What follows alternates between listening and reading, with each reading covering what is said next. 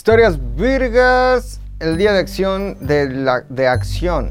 Acción, el arrancagrasa. Día de acción de gracias. Gracias, Tony, porque sin ti la semana pasada este foro se veía horrible. Qué bueno que estás aquí. Gracias, Tony. 5432. Bienvenidos a Historias Virgas, el mejor podcast de historia en el mundo. Yo, este que suscribe aquí, soy McLovin. McLovin se escribe M-C-L-O-V-I-N-Z-D-U. M-C-L-O-V-I-N-Z-U. De todas formas, aquí está apareciendo para que vayan en este momento a mi Twitter, a mi Instagram y a mi Facebook. Me agreguen, me etiqueten, me suban, me compartan, me sigan, me pregunten. Porque yo, neta, se habrán dado cuenta que sí contesto todo. Y aquellos que me digan que no, es porque no, no he llegado todavía. Ahí. Ya me dijeron que bloqueaste a, a nuestra amiga de Portland, güey, ¿eh? La gente que se porta mal se bloquea Ah, se automáticamente. mal. No No, sé, no, sé quién es la amiga de Portland. Una majo petit, güey. ¿Ah, la bloqueé? Sí, dice que la bloqueé. A mi persona que ve, se bloquea. Te güey. hizo, güey. se bloquea, güey. Yo tengo una amiga también en Portland. Ajá. En Portlanepantla. Ah, Ah, no mames, qué cagado soy. Pues sí, una semana más de historias virgas y estamos en noviembre.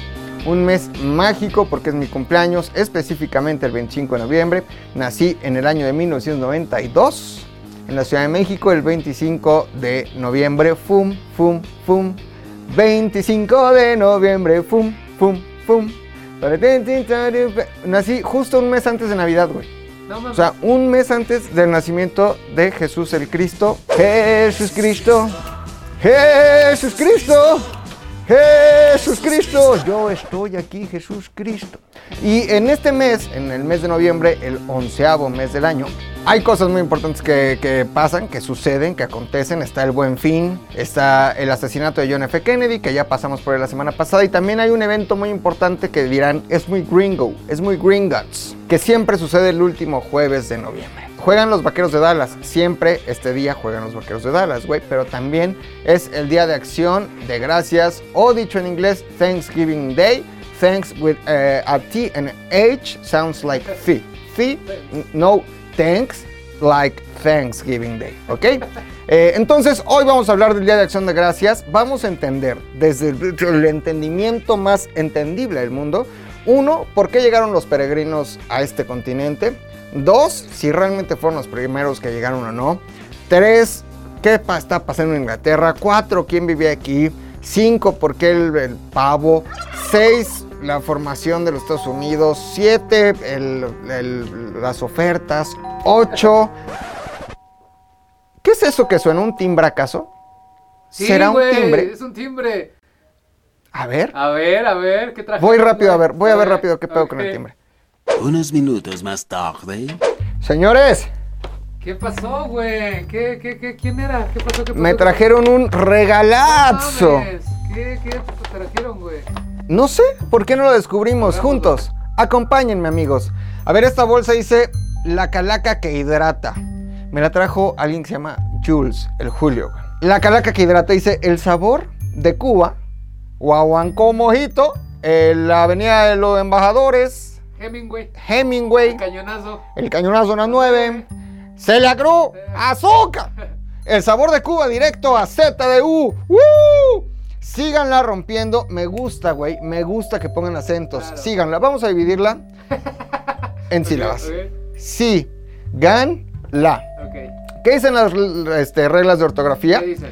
Que cuando la sílaba tónica está en la antepenúltima, o sea, es una esdrújula y siempre, siempre se acentúa. Por ejemplo, esdrújula es esdrújula y siempre se acentúa. Si, gan, la es esdrújula y se le pone acento. Muy bien, síganla rompiendo. Kenny, el minion de la historia, Fofo Fofet, realizador, productor y director de este programa. Y Rodrigo, evidentemente yo. Ahora, ¿qué traerá? Uy, no sé, estoy emocionado. Este, Estoy emocionado. Azúcar. Oh. Te mandaron azúcar. ¡La guagua! No, vamos a ver qué trae. A ver, a ver, a ver. Ah, un vaso. ¿Un vaso? ¿Qué dice? ¿Te mandaron, un- nos mandaron un vaso? La Calaca Coctelería, A ver. un vaso vacío con agua de la ciudad. Lo nuestro es agua de río, de- mezclada con mar. Ah, ah. Oh, No, señores, a ver qué más trae. No mames, te mandaron plantas, güey. no son plantas, Ah, ¿qué cabrón.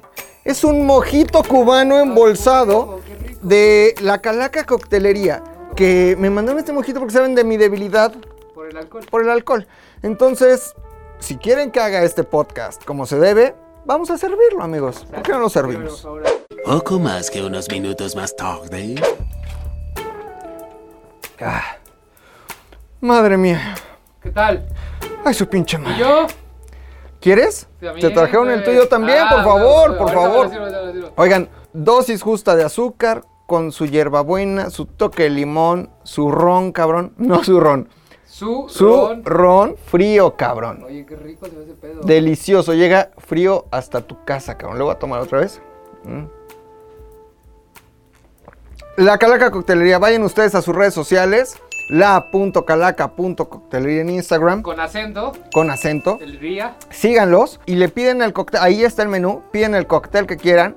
Están en su casa encerrados un viernes viendo historias vergas, por ejemplo, viendo ZU Cine, por ejemplo.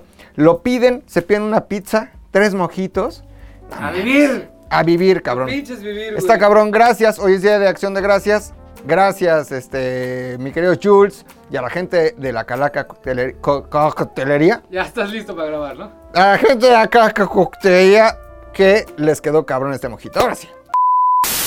Valió la pena toda la chinga de la semana por este mojito, cabrón. Te lo juro, güey. Y vaya semana. Este programa se graba en viernes. Vaya, vaya. Y, oh, y ahora sí ya estamos listos para hablar del Thanksgiving Day. Ahora, quiero empezar aclarando esto, cabrón. El dar gracias se acostumbraba ya en muchas culturas de, eh, digamos, inspiración cristiana, ¿no? Los españoles dan gracias, este, los alemanes dan gracias, pero el eh, gracias más famoso del mundo es el gracias gringo o el thanks gringo. ¿Por qué? Porque esos güeyes son expertos en hacer marketing de lo que sea, cabrón. Perdón, güey. Perdón, me tengo que quitar la playera, güey. ¿Por qué, Es güey? Día de Acción de Gracias Ah, claro, güey. en Norteamérica y no hay nada más gringo que el Capitán América. Ah, güey. Ah, ¿vienes de Capitán América? Sí. Ah, Ya estoy, güey. Ahora sí ya estoy en mood gringo para hablar del Día de Acción de Gracias. Escribió alguien en, en YouTube. No mames, el contenido duraría media hora si no le hicieras tanto a la mamada. Pues de qué crees que se trata, cabrón. hacerle la mamada, ¿De qué crees que se trata, güey? Si no, adelántale. Si no, te gusta, no me importa. Wikipedia, que, Wikipedia. Wikipedia, güey. Vete a escuchar a León Krause, vete a escuchar a los otros de la historia. Este así, de eso se trata, güey. Entonces ahora sí, ya que estoy muy gringo, los gringos se encargan, neta, de hacer algo así chiquito, una pinche marca gigante y cacarear el huevo, güey.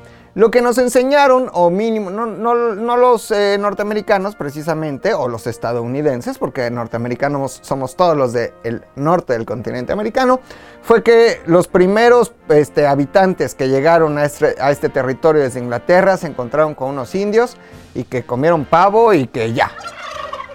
Eso es lo que sabemos. Eso es lo que sabemos, pero eso, amigo, podcast escucha, historias vergas escucha, es muy falso.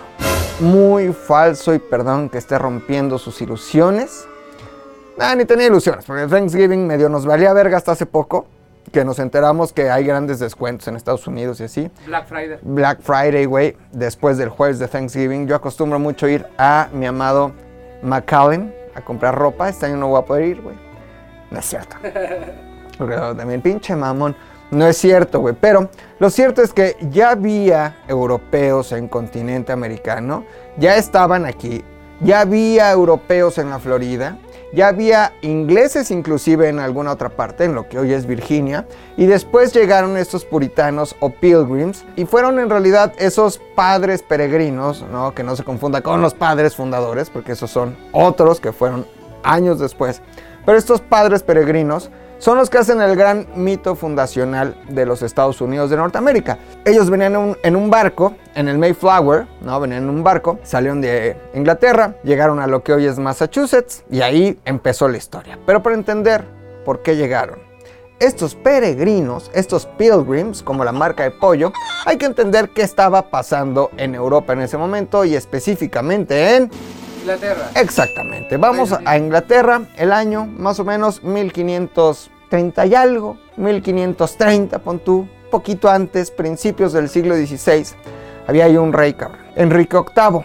Si ustedes vieron los Tudor, en algún momento entenderán de quién les estoy hablando. Enrique VIII fue rey de Inglaterra de la familia de los Tudor. Tenía un hermano que se llamaba Arturo. Arturo se casó con la hija de los reyes católicos. Recordarán a Isabel la católica y Fernando, los que eh, unen la corona de Aragón y la corona de Castilla, de Castilla y forman España. Ellos tuvieron una hijita que se llamaba Catalina. A Catalina de España, a esa Catalina de Aragón, la casan con Arturo de los Tudor de Inglaterra. Se casan. Sin embargo, Arturo se muere. Y entonces el papá de Enrique VIII y de Arturo, Enrique VII, dice, güey, yo tengo que cuidar mis intereses. En ese momento era así, realeza con realeza. ¿Por qué? Porque ricos con ricos son más ricos. Dinero llama dinero, güey. O sea, Elías Ayub con la hija de Slim, cabrón. dinero llama dinero, güey. Cristian Odal con Belinda. ¿Quiénes? Bueno, no sé quiénes son. Yo con nadie, cabrón. Solo. Solo. Solo. Pero cuidando mi fortuna, no se preocupe. Entonces dice Enrique VII, no way, no way. O sea, no way porque hablaba inglés. Entonces digo, no way. A Catalina la tengo que casar con mi otro hijo. Entonces la casan con el hermano de Arturo o con el otro hijo de Enrique VII, Enrique VIII. Es decir, Enrique VIII se casa con su cuñada viuda, con Catalina, ¿no? Se casan y les me gustaría decirles que como en cuento de princesas de Disney, son muy felices, pero no es así, no son felices, cabrón. ¿Por qué? Porque pues hacen lo que se hace normal cuando dos personas se casan, que es tener la relación. Y cuando tienen la relación, pues no se embaraza Catalina. ¡Por un demonio, lo que faltaba! Una, dos, tres, cuatro, cinco, seis. No mames. Se logra por ahí el séptimo, tienen una hija, pero Enrique VIII tenía miedo, porque dijo, güey, aunque en Inglaterra se vale que las mujeres sean reinas, a diferencia de otros reinos, la gente no va a recibir bien a mi hija. Además, yo quiero un varoncito, quiero hombre, quiero la parejita, quiero machito, no quiero mujer. Mentalidad de ese momento. Entonces, güey, se encarga de que todo el desmadre con Catalina valga pito, pero mientras estaba casado con Catalina, Enrique VIII, que era un güey Pila. muy caliente, Ah. se empezó a involucrar con María Bolena. Le empezó a echar el ojo, tenía sus dos, tres amantes. Güey, pues es la amante del rey, está poca madre. Pues al final se divorcia de Catalina, ¿no? La manda a LB. Pero no le gusta tanto a María Bolena como a Ana Bolena, hermana de María. Soy esta Ana, jovencita, cabrón. Buenos bigotes, güey. Guapetona la muchachona Ana, güey. Y al final se encarga de casarse o de quedarse con Ana eh, Bolena. Ahora, ¿qué pasa, güey? Cuando yo soy casado y me gusta otra muchachita. No está bien, güey. Si lo haces bien, te divorcias y te vas con la muchachita. Pero no se podía, güey, porque estaban casados por la iglesia católica. No se podía, güey. La iglesia católica, el papa, era un pedo para Enrique VIII, porque él ya quería acabar su matrimonio con esta mujer Catalina porque le gustaba más Ana. Entonces el hecho de que no lo dejaran, lo hizo enojar, evidentemente, cabrón. ¿Cómo no me vas a dejar que me divorcie, güey? Por Dios. Creo que fue el papa Clemente VII, me parece. O Clemente o Piadosa. No, Clemente Jax, no, Clemente VII. Entonces el güey dice, ¿no me vas a dar el divorcio de Catalina? Rompo completamente con tu iglesia para poderme quedar con Ana Bolena. Y si yo rompo con tu iglesia, desconozco a la iglesia católica, ¿no? Apostólica y romana, la de Roma, ¿no? Rompo con ella y fundo mi iglesia. Está poca madre Claro, más fácil. fundo mi iglesia y yo me proclamo el jefe máximo de esta iglesia. Y es así que Enrique VIII, con tal de casarse con Ana Bolena, o de divorciarse de Catalina y de quedarse con Ana Bolena, funda la iglesia anglicana. Le mando un saludo grande a la gente de la iglesia anglicana, que los quiero mucho. Principalmente a los de la iglesia de San Esteban Mártir, buenos amigos. My family Your family. es bastante, Anglicana. sí, No mi hermano principalmente, güey. Pero son muy buen pedo, güey. Muy buen Ah, pedo. Los quiero mucho. Saludos a la iglesia de San Esteban Mártir allá en Toronto, Canadá, la iglesia anglicana. Justo la iglesia anglicana está presente en todos estos países que pertenecen a la Commonwealth porque era la iglesia de Inglaterra. Anglicano literalmente quiere decir la iglesia de Inglaterra.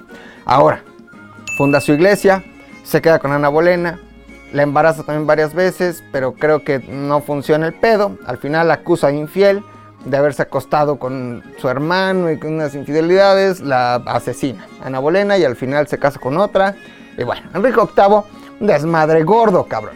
A Enrique VIII lo pintan guapo. Era un pinche güey gordo, asqueroso. Se dice que tenía sífilis, se dice que tenía su enfermedad venérea varia. Varia. Pero eh, a él, todos sus matrimonios había una constante, que no podía tener hijos, no era fértil, no era como frijol que pones en algodón dentro de un frasco de Gerber para ver cómo germina y nace una plantita de frijol. No pegaba por su eh, tipo sanguíneo. No sé mucho de medicina, perdónenme. Algo tenía que ver. Algo tenía que ver y él culpó a sus esposas de no poderle dar hijos, pero en realidad el que estaba defectuoso era Enrique VIII, un gordo asqueroso, depravado, hijo de su puta madre, ¿no? Funda la iglesia anglicana exactamente en 1534. Se funda la iglesia anglicana y todo está poca madre en Inglaterra. ¿Cómo? Poca madre. Pero la gente, güey, empieza a decir, oye, el culto anglicano se parece mucho al culto católico, güey. No manches, güey, ¿cómo van a ser las mismas? Así que hayas roto completamente con la iglesia católica, pues nada más de nombre, porque al final es la misma puerca, pero ahora revolcada en... ¿Qué? ¿Tú que conoces Londres? ¿Qué calle? Este, Brick Lane. ¿En Brick Lane? La mejor calle que hay. Me encanta, güey. Es la misma puerca, pero revolcada en Brick Lane, ¿no? Entonces dicen, güey, esto no me parece. Hay mucha gente que quiere conservar o que quiere un cambio radical y un rompimiento real con la iglesia de Roma. Esos güeyes, los que quieren regresar a las tradiciones verdaderas y primarias del cristianismo, se hacen llamar puritanos. Puritanos que son ¿Cómo, ¿Cómo son esos? como más o menos este, muy fieles. Puritano es la mezcla de las palabras puro ya no. y Dios, ¿no? puro y Dios, que es el amor a Dios básicamente, ¿no? Ok, ok, ok. Entonces, estos güeyes que se enojan con Enrique VIII, Puro de lano. puro Delano, Delano Roosevelt, estos güeyes que se enojan con Enrique VIII y con la iglesia eh, anglicana, porque al parecer no hay un cambio radical y sigue siendo los mismos vicios de la iglesia de Roma, fundan su propia iglesia o su, forma, o su propia forma de llevar la fe, que es el puritanismo, ¿ok? Voy a darle un traguito a mi mojito. Dale, dale, dale, dale, dale, dale, dale. Dos, Dale, dale, dale. tres. Y eh, que lo hagan ellas.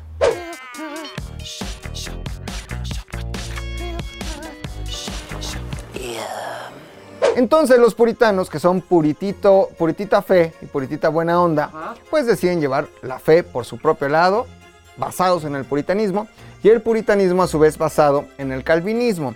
Recordemos que hubo una reforma grande a la Iglesia Católica que fue la de Lutero. La de Martín Lutero. Eh, Martín Lutero se dio cuenta que la iglesia católica se pasaba de lanza, güey. Cobraban las indulgencias. O sea, tú te querías ir al cielo y querías que tus pecados fueran olvidados. Billetito. ¿Querías ahí un milagro? Billetito. Lutero se dio cuenta de eso y rompió radicalmente con la Iglesia Católica, ¿no? En todo este movimiento luterano, protestante. Y Calvin, Cal- Cal- Calvin, el gato de Pepe, ¿no? Calvino lo apoyó o, o hizo otro, otro cisma eh, con la Iglesia de Roma, con la Iglesia Católica. Ese calmi- calvinismo es mucho más puro que el luteranismo, que el prote- protestantismo. Estas teorías de Calvino son, vaya, la inspiración para que el puritanismo funcione y crea. ¿En qué creen? Primero, en el estudio privado, en relación uno a uno, como dirían en el marketing B2B, business to business, con Dios. Mientras que la Iglesia Católica creía que una figura casi eh, divina, como el sacerdote, el papa, los cardenales, el cardenal Gasponte, que era un güey muy cabrón, así se apellidaba, ¿Ponte? Gasponte. Ah, Gasponte, Gasponte. Cardenal Ah, ya, ya, Gasponte. Es de los Gasponte, ¿no? De Ya, toda la vida, Toda la vida. toda la vida. Ajá. Eh, mientras la Iglesia Católica creía eso y que el conocimiento de la Biblia y del estudio bíblico tenía que estar en unas pocas personas que repartían el conocimiento a veces hasta en latín, el puritanismo creía que el estudio de la Biblia tenía que ser uno a uno. Es decir, tú debías de tener derecho y capacidad para leer y entender la Biblia y después tú tenías que leer la Biblia y entenderla e interpretarla de tu propia forma. Además de eso creían en la simpleza del culto, mientras que la Iglesia Católica es pura parafernalia y para, parafernalia pura, o sea, pura mamada, que el incienso, la vela, la hostia, este, el- el- los cantos, güey, el, después de terminar la cena, el tilón, tolón, el tilín, tilín. Después de terminar la cena, Dios, Jesús, se acercó y dijo, tomar, les dejo". no, Ah. tomar les, tomar les dejo, tomar les doy. No, ¿No dijo tomar les dejo? no, dijo, mi paz les dejo, mi paz les doy. Mm, tomar y beber todos No, de él. él. De él. Porque este, Es mi sangre, sangre de la alianza nueva y cubana, eterna, que será derramada por todos vosotros para el perdón de los pecados. Hacer esto en conmemoración mía. Calaca que hidrata, ¿no? Los puritanos creen en la simpleza del culto. Basta de túnicas, este, gorros cabrones, Ya. kipás pero católicas. Ya, ya, De hacerle la mamada y hagamos cultos simples. ¿En qué otra cosa cree el puritanismo o no cree? En las fiestas. No celebran Navidad, por ejemplo, porque no está en la Biblia. Cualquier cosa que no esté en la Biblia no la celebran y no creen en Navidad. ¿Ok? Esos son los puritanos. Estamos hablando, estamos hablando en este momento que Enrique VIII rompió con la Iglesia Católica por ahí de 1534. Para 1600, inicios del siglo XVII, 1610, 15, 20, 25, 29 hasta 40, los puritanos están en grave conflicto con la iglesia anglicana o la iglesia de Inglaterra. Muchos de ellos, casi 80 mil, salen hasta 1640 de Inglaterra y se reparten por muchas partes del mundo. Pero hay un grupo en especial de puritanos que se van a Holanda o Netherlands, ¿no? Nether, bajo, lands, tierras. Tierras bajas, Países Bajos, Netherlands, eh, no fue penal, Países Bajos. Países La Bajos. tierra del cuero, ¿no? Países Bajos es más bien la tierra del pellejo, le dicen. Ah, ok, ok, ok. Sí. Era del cuero. No, del cuero es León, Ah, Guanajuato, güey. Sí, sí, sí. Entonces se van a Netherlands a ver si este, pues allá lo pueden llevar bien lo del puritanismo, pero se dan cuenta que la sociedad neerlandesa no les conviene. Está pervertidona, güey. Eh, Son unos güeyes muy avanzados, ¿no? De Hoy, de avant hoy en Ámsterdam. Se prostituyen, fuman droga en las calles y eso no está bien y no le gusta a Dios. No, estamos hablando de 1620 más o menos. Se van este grupo de puritanos a Netherlands. y No les gusta estar en Netherlands. Y dicen, güey, we have to look for a better life. ¿Ok? Más, más inglés. We have to look for a better life. Entonces, este, los puritanos creen también en la predestinación, en la predestination station. Esto quiere decir, justo como sucede en el Islam, si Dios es todopoderoso, es powerful, es omnipotente, es omnipresente, es non plus ultra, es el güey más burgas del mundo, Dios tiene un plan perfecto para ti, amigo, que me estás viendo y que me estás escuchando. Dios tiene un plan perfecto. Eso cree el Islam. Islam eh, literalmente significa el que se somete a la voluntad de Dios, ¿no? Ese es un musulmán. Lo mismo cree el puritanismo, que Dios tiene un plan perfecto para ti y que hay predestinación. Tú tienes un plan de vida de la A a la Z. Tú tienes un plan de vida perfecto del punto 1 al último momento de tu vida. Dios sabe lo que es mejor para ti. Los tiempos de Dios son perfectos y es más, Dios le da sus peores batallas a sus mejores guerreros. Sola, sí, pero muy orgullosa. Yo solita te he sacado adelante. Madre y padre a la vez. ¿Quién por unos mojitos? Creen en la predestinación. Y estando en Netherlands, estos puritanos dicen, güey, Predestination Station, Dios tiene un plan más cabrón para nosotros. ¿Y dónde diablos está ese nuevo plan? Se les prende el foco. Güey, 1492, más de 150 años, ¿no? Antes, un güey, Cristóbal Colón, llegó algo que pensó que eran las Indias, pero descubrió un nuevo continente, ya hay unos güeyes por allá, las cosas ya están chingonas por allá. ¿Por qué no vamos al nuevo mundo, cabrón? Y ahí exploramos y vivimos nuestra fe al máximo. ¿Quién a favor? Yo, yo, yo, yo, yo, yo, yo. Vámonos. Arman todo un plan perfecto. Se regresan a Inglaterra, eh, consiguen este barco, el Mayflower, para zarpar eh, de Plymouth, en Inglaterra, hasta el Nuevo Mundo, atravesar el pinche océano, güey, que tú, por cierto, Fofo, ya lo atravesaste, pero en avión Voy, vengo, voy, vengo. no valoras de ninguna forma lo que hicieron ellos. No valoras porque tú eres un güey que desde tu privilegio ¿eh? puedes humillar a los demás porque has viajado por el mundo y en avión y en primera y súper cómodo, güey. Estos güeyes en 1620 no tenían comodidades. Salen en este barco, que era un barcote muy cabrón, el Mayflower, 100 personas. Hay quien dice que eran 102, 103, 98, 97, 99, 100. Ciérralo en 100. Cerraron en 100, ¿no? Eso no cambia de ninguna forma la historia, cabrón. Claro. O sea, lo que yo les cuento son hechos, facts en inglés. Ya la precisión de, che, McLovin, te equivocaste en un año. Estoy borracho cuando grabo, cabrón. Obviamente me equivoco de años. Obviamente. Obviously. No eran 100, eran 102. 120 si quieres, cabrón. Pero eso no cambia lo que pasó. Vienen 100 cabrones, para cerrarlo en 100. Eh, mujeres, niños, familias, con sus maletas, sus cosas, dejando todo para vivir el puritanismo como debe ser en la Nueva Inglaterra y en este territorio. Recordemos que para este momento, mis queridos amigos, ustedes seguramente creían o probablemente creían que ellos llegaron, así como llegó Cristóbal Colón y descubrió algo, como llegó Hernán Cortés y nos conquistó y que llegaron y luego conocieron a los nativos norteamericanos, los mataron y fundaron todo. No, ya había pobladores europeos en el territorio norteamericano. Siendo muy generales, Evidentemente ya había españoles en la Nueva España, ¿no? Desde 1519 ya estaban aquí, estamos hablando de 1620. Por lo tanto, ya había también españoles en la Florida. La Florida se llama la Florida por la Pascua Florida, porque a la Florida llegaron los españoles. A la Pascua, ¿no? A esta época de Semana Santa, se le llama también la Pascua Florida o se le llamaba la Pascua Florida y por eso la Florida se llama Florida. Y ya había ahí, queridos amigos, ya había españoles. Además, ya había venido un güey con permiso de la reina Isabel I, mejor conocida como Virginia. Decían Virginia, güey, ¿No había tenido sexo? todo lo contrario. Ah, Era una suerte de burla, porque la reina Isabel I, la reina virgen, no era virgen. No mames, güey. La pasaba bien. Herejías y pecados pasaron por su cama, cabrón. El pinche huevo y quién lo puso, güey. Sangre, sudor y lágrimas pasaron por la cama. ¿no? Y ya, ya le había dado un permiso a un pirata que ustedes recordarán por su apellido, Raleigh, para que viniera y conquistar estas tierras. ¿Por qué les hace sentido el nombre Raleigh? Por los cigarros. Exactamente. Cosa importante. El tabaco se cultivaba en Norteamérica. El tabaco lo usaban los indios norteamericanos, pues que para sanar la herida, que un apósito, que un tecito. También se lo fumaban, güey. También se lo fumaban, ¿no? Entonces, eh, Raleigh se da cuenta que, no mames, puedo hacer business, ¿no? El negocio con el cigarro. Y empieza a ser uno de los productores de tabaco más importantes en el mundo.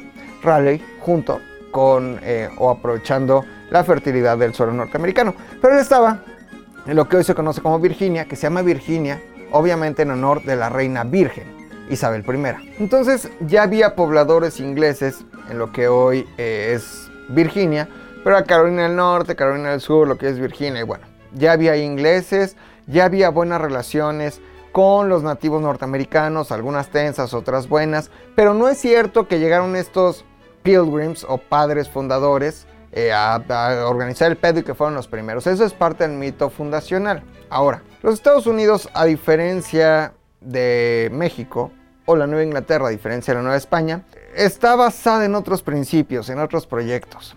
Si ustedes se van, por ejemplo, a mm, Tijuana, del otro lado está San Diego. ¿Cómo está San Diego? Poca madre, güey.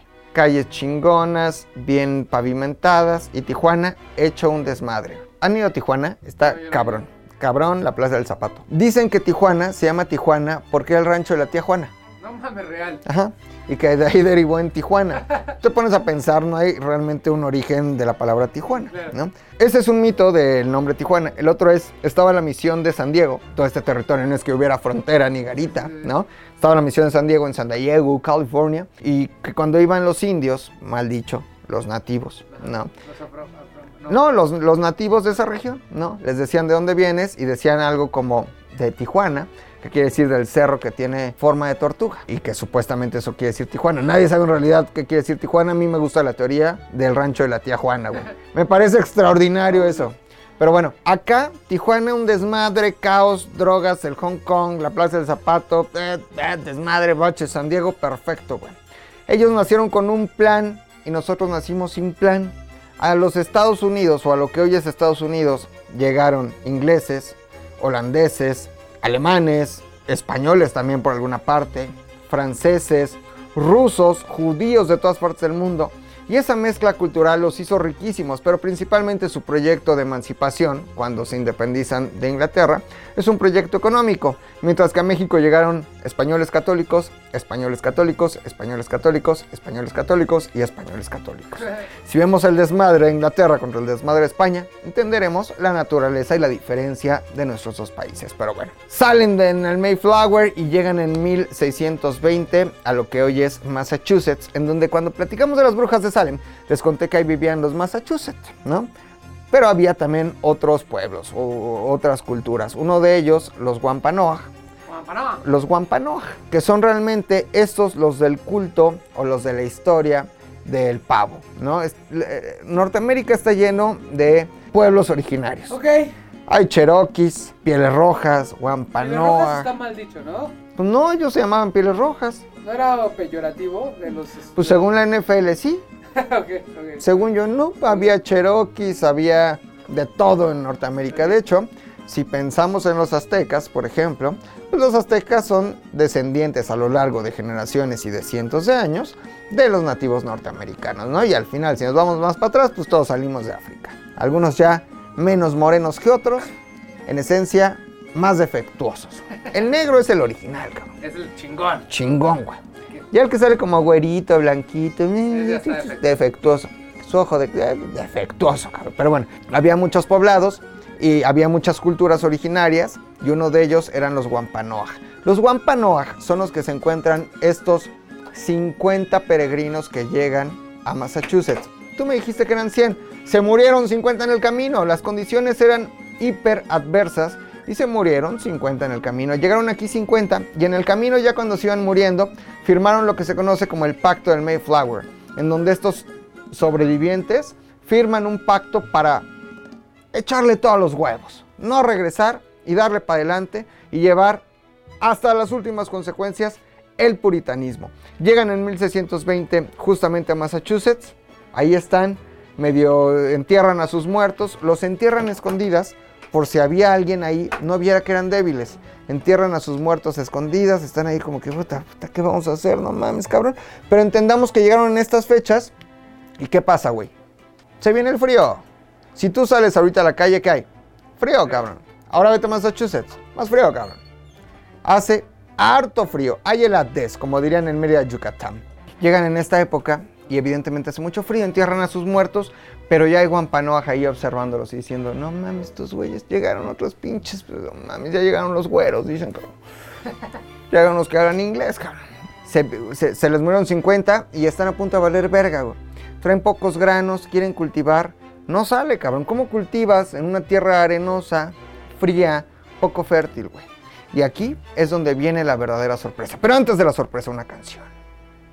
Canción de acción de gracias. TGIF de Katy Perry. Thanks God it's Friday. Gracias a Dios es viernes. Grabamos en viernes, sale lunes. Yo voy a seguir tomando mi mojito y ustedes disfruten de esta canción. Ahí venimos.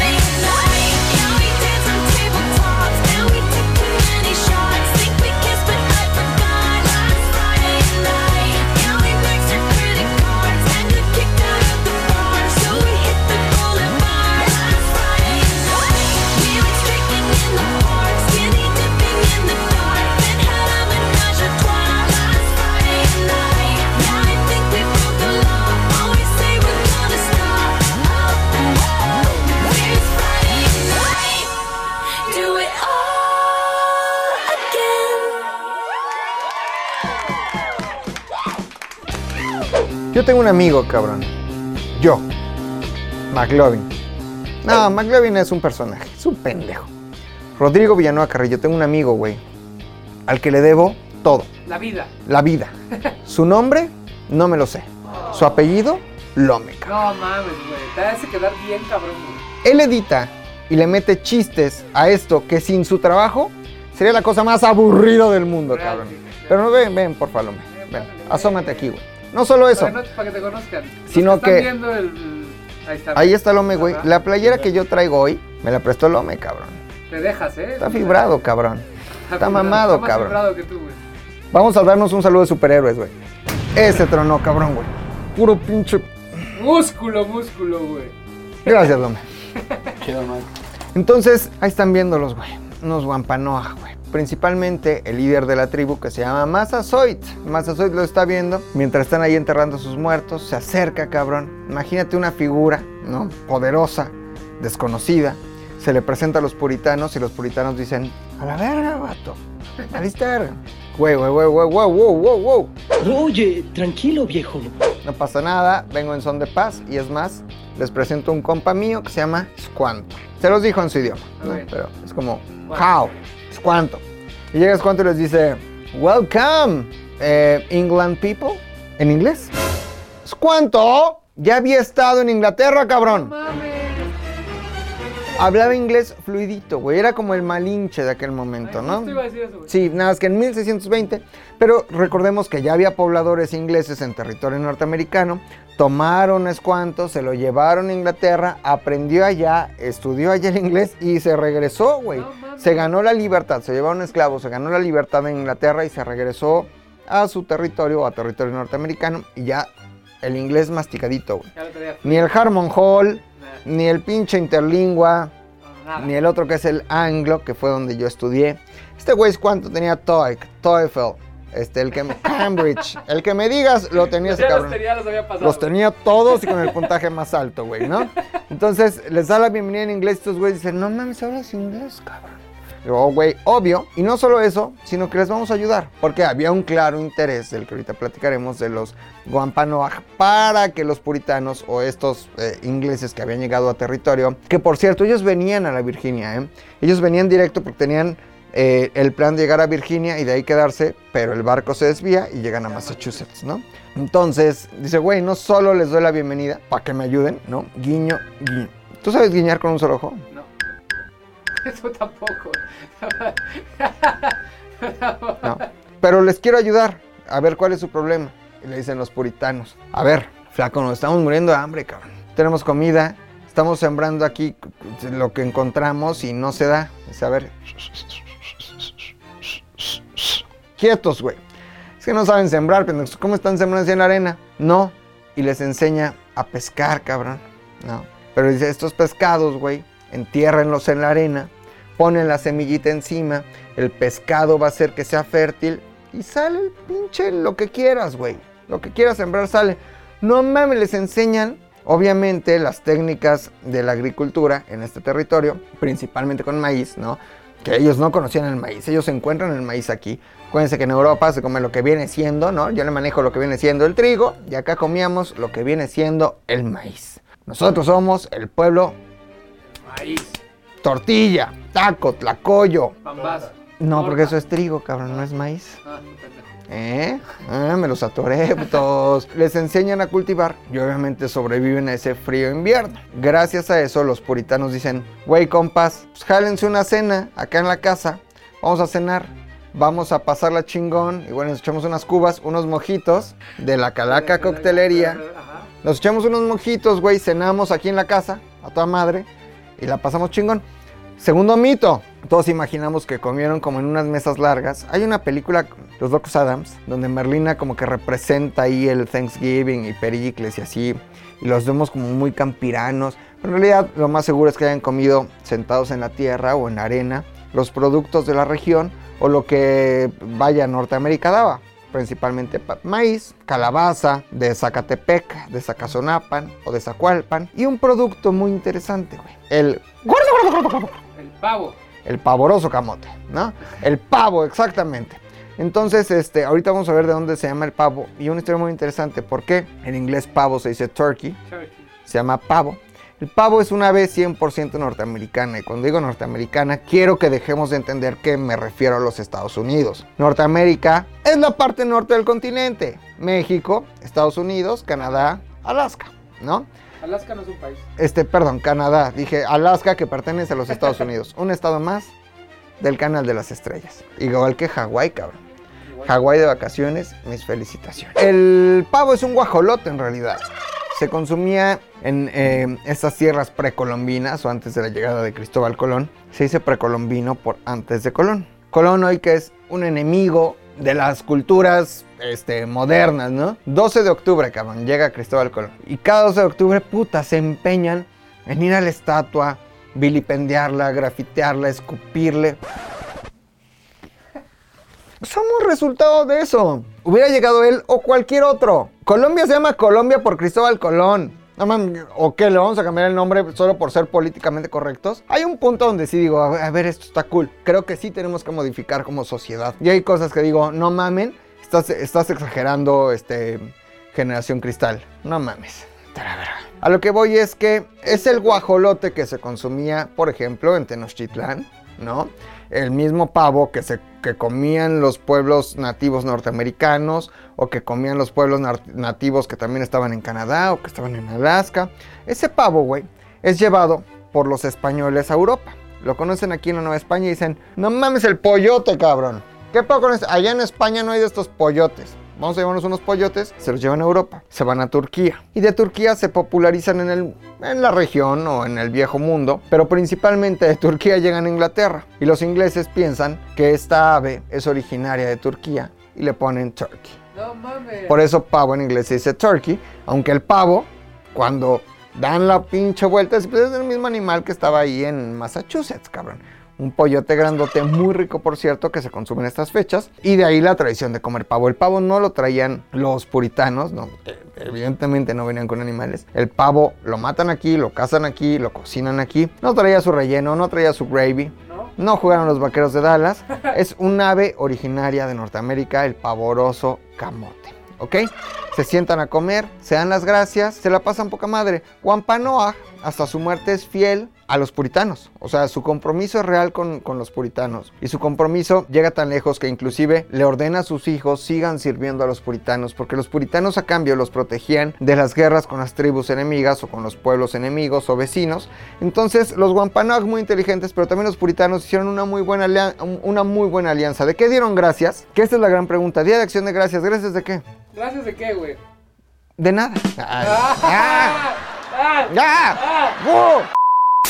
Gracias de que los Wampanoag les explicaron cómo sembrar, cómo sobrevivir, cómo se vivían estas tierras, les ayudaron a sobrevivir esos 50 puritanos que llegaron vivos desde Plymouth hasta Massachusetts en el Mayflower y que evidentemente poblaron en súper poquito tiempo. A los pocos años, y cuando digo pocos años tal vez son 80 o 100, había más puritanos o descendientes de puritanos que Wampanoag originarios. O sea, en chinga resolvieron todo, se reprodujeron, sexo pero puritano, sexo muy puritano, que es un sexo muy bonito, güey. Quinto Real, Quinto Real, Quinto Real. Y poblaron rapidísimo esta región. Les dieron gracias justamente de eso. Ahora, vamos con otra rola. Y al regresar, vamos a seguir hablando de qué, no sé.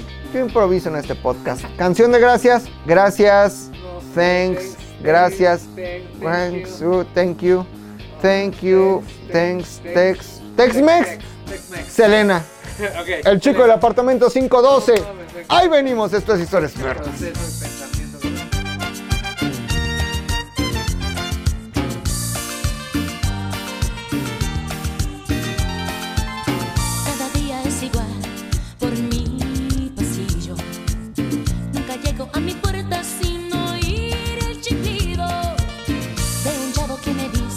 Que me está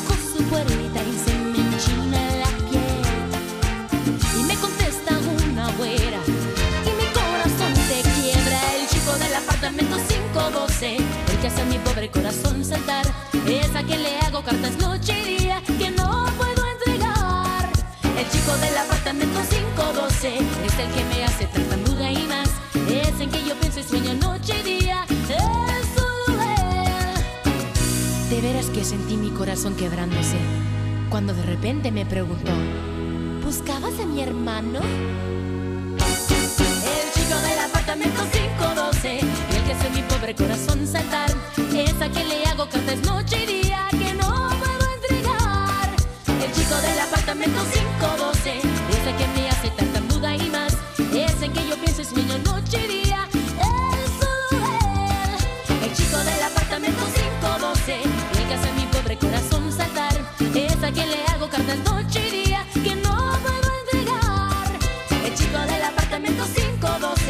chico del apartamento 512, el chico del apartamento 512. No sé, güey, se me inflamó el brazo. ¿Te picó una araña? Sí, muy raro, se me está hinchando el brazo. A este tatuaje me gusta mucho, es de un caballo. Ay, es el tumbo, tumbal. Ya estamos de regreso. Ya estamos de regreso en Historias Virgas, el mejor podcast de historia en el mundo. Yo soy McLovin. Aprovecho este momento, ¿no? Ya que están bien enganchados con la historia, para hacer promoción, güey. Soy un hombre de ventas, cabrón. Soy un hombre de marketing. Tenemos, sí, mire, joven, producto de alta calidad le lanza, le pone a la venta. Es la libreta, la libreta formato cuadrícula con el logo de historias virgas. Tenemos las libretas virgas en arroba solo punto mandi.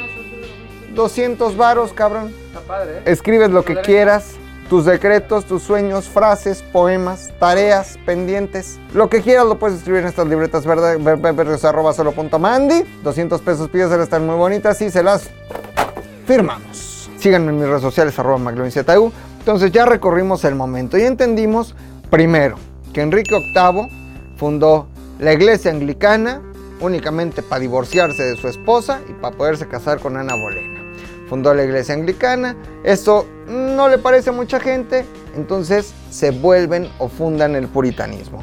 Los puritanos no se sienten a gusto, se van a Netherlands, de ahí dicen aquí tampoco, y buscan una, nueva vida justamente en este continente, en Nueva Inglaterra. En 1620 se suben al Mayflower, atraviesan el océano, llegan a Massachusetts, se encuentran en 1620 con situaciones muy adversas. De los 100 perritos que yo tenía, 50 se murieron en el mar, ya nada más me quedan 50, 50, 50. Llegan 50 a este territorio, los Wampanoag les ayudan, les echan la mano, les dicen que hubo lecón, les dan lo que llamarían los gringos el know-how de la caza, de la pesca y de la agricultura. En 1621, para agradecer ese acto, los puritanos los invitan a cenar a la casa, se la pasan poca madre, cenan su pavo, su calabaza, su camote, Tu arándano. su arándano, güey, ¿no? Su, ahí, cenaron poca madre. Brisket todavía no había, mm, evitemos esa palabra, Ay, evitemos esa palabra. carne al- eh, ahumada. Carne, Carne ahumada. carne muy rica. ahumada. Evitemos esa palabra, ¿no? Solo para conocedores. Este podcast no se acaba hasta que se acabe mi mojito. Tu litro de mojito. Así tenga que inventar pura mamada, No se acaba. no se acaba, ¿no? Llegan justamente a Massachusetts, cenan en 1621. Ese es el Día de Acción de Gracias y ahí se da gracias. Pudo haber quedado una tradición ahí. Sin embargo, gringos, my man, se encargan de darle forma a este mito fundacional. Vamos a ver algunas cosas que han pasado y que han popularizado al Thanksgiving Day para que sea como lo conocemos hoy en día. Cosa número uno, 1789, cabrón. George de nombre, Washington de apellido. El general La. Un kilo de cadera no es cadera. Bien, bien buena, tú te ves bien buena. Bien, bien buena, tú te ves bien buena. ¿No era ese No, general? es otro general. El general George Washington. ¿Tú sabías que George Washington en realidad era un empresario? Era un güey ahí que veía por el negocio. Primer presidente de los Estados Unidos, padre fundador. tenía como secretario del Tesoro a Alexander Hamilton. Y su niño protegido era ¿Cuál era? De Lafayette. Ah, sí. Con tan solo 19 años, le dijo, mi querido Lafayette, yo te cuido.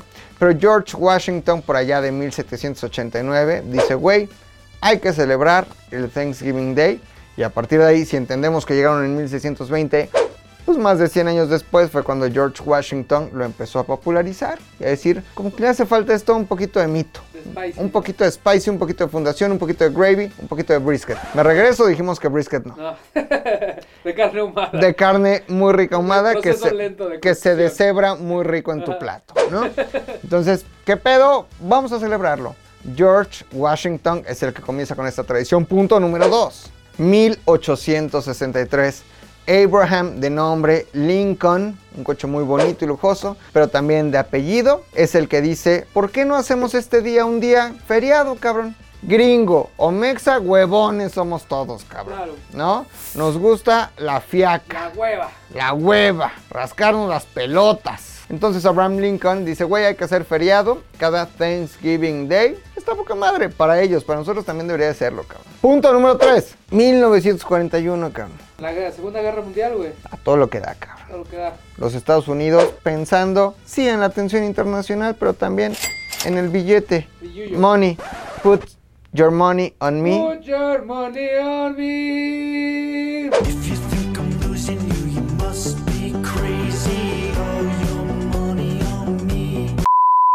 Pensando en el dinero porque son gringos, aunque Arcade Fire es canadiense, pero estaban pensando ya en el dinero.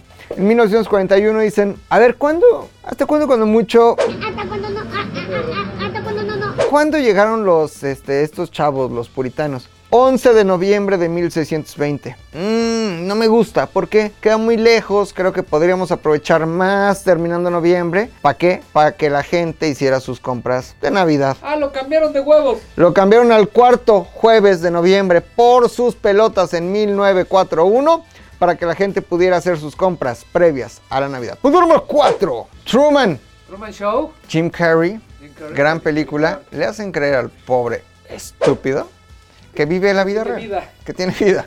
Cuando en realidad es un reality show. Un. Pero no hablamos de Truman Show ni de Truman Capote. Hablamos de Truman, presidente de los Estados Unidos. Es quien dice, oigan, matamos un chingo de pavos en el Thanksgiving. Y si de buen pedo, de goodwill, como dirían ellos, le perdonamos la vida a un pavo. Entonces Truman es el que institucionaliza el hecho de perdonarle la vida a un pavo. Ahora ojo, siempre le perdonan la vida a dos pavos. Por si uno se porta muy mal y tiene que medio valer verga, está el pavo de reserva. Estos pavos están en un lugar en donde los niños pueden ir y ver a los pavos que les perdonaron la vida en Thanksgiving.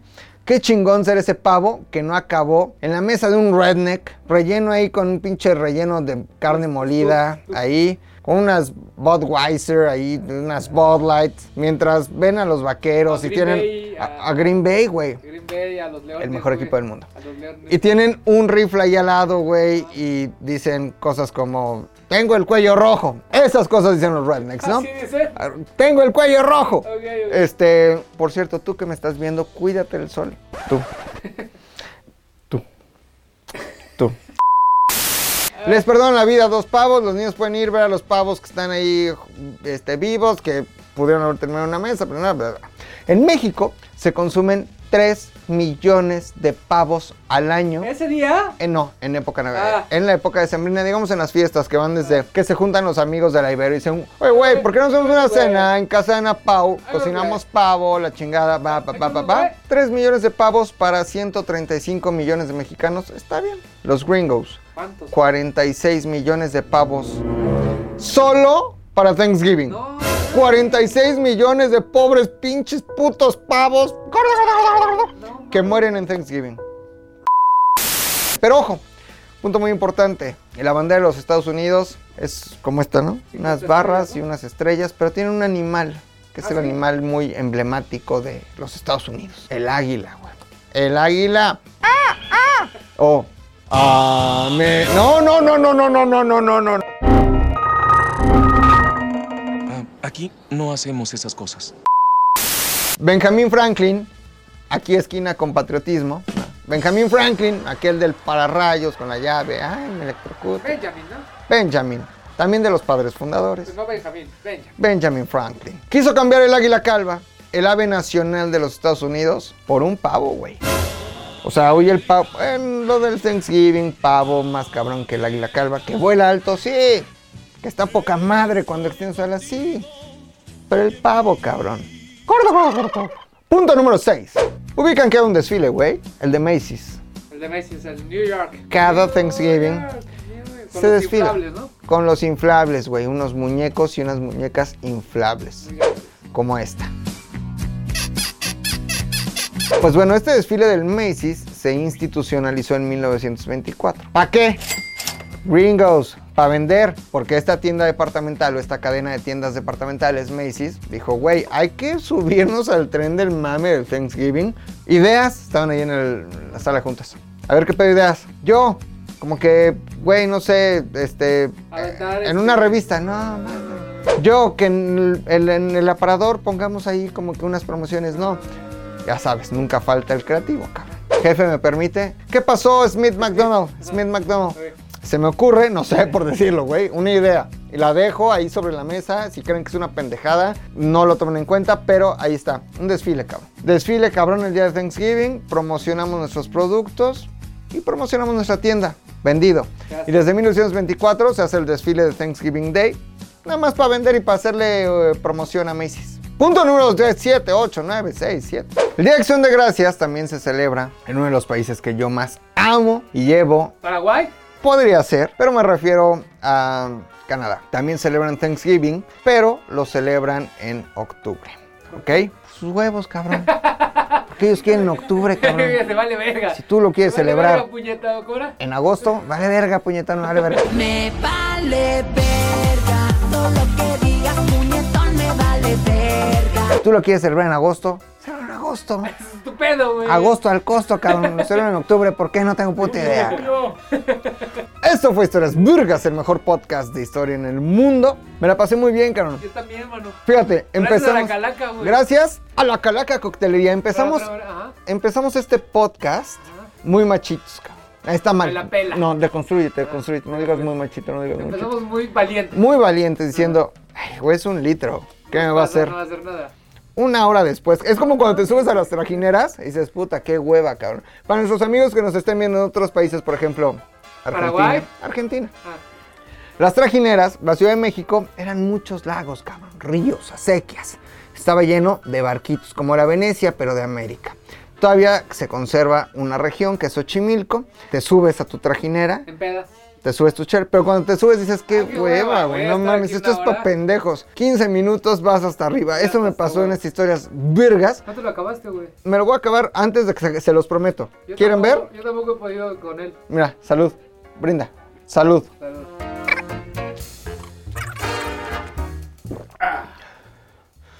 Ay, su pinche. Ay, güey, pinche Genkidama, güey.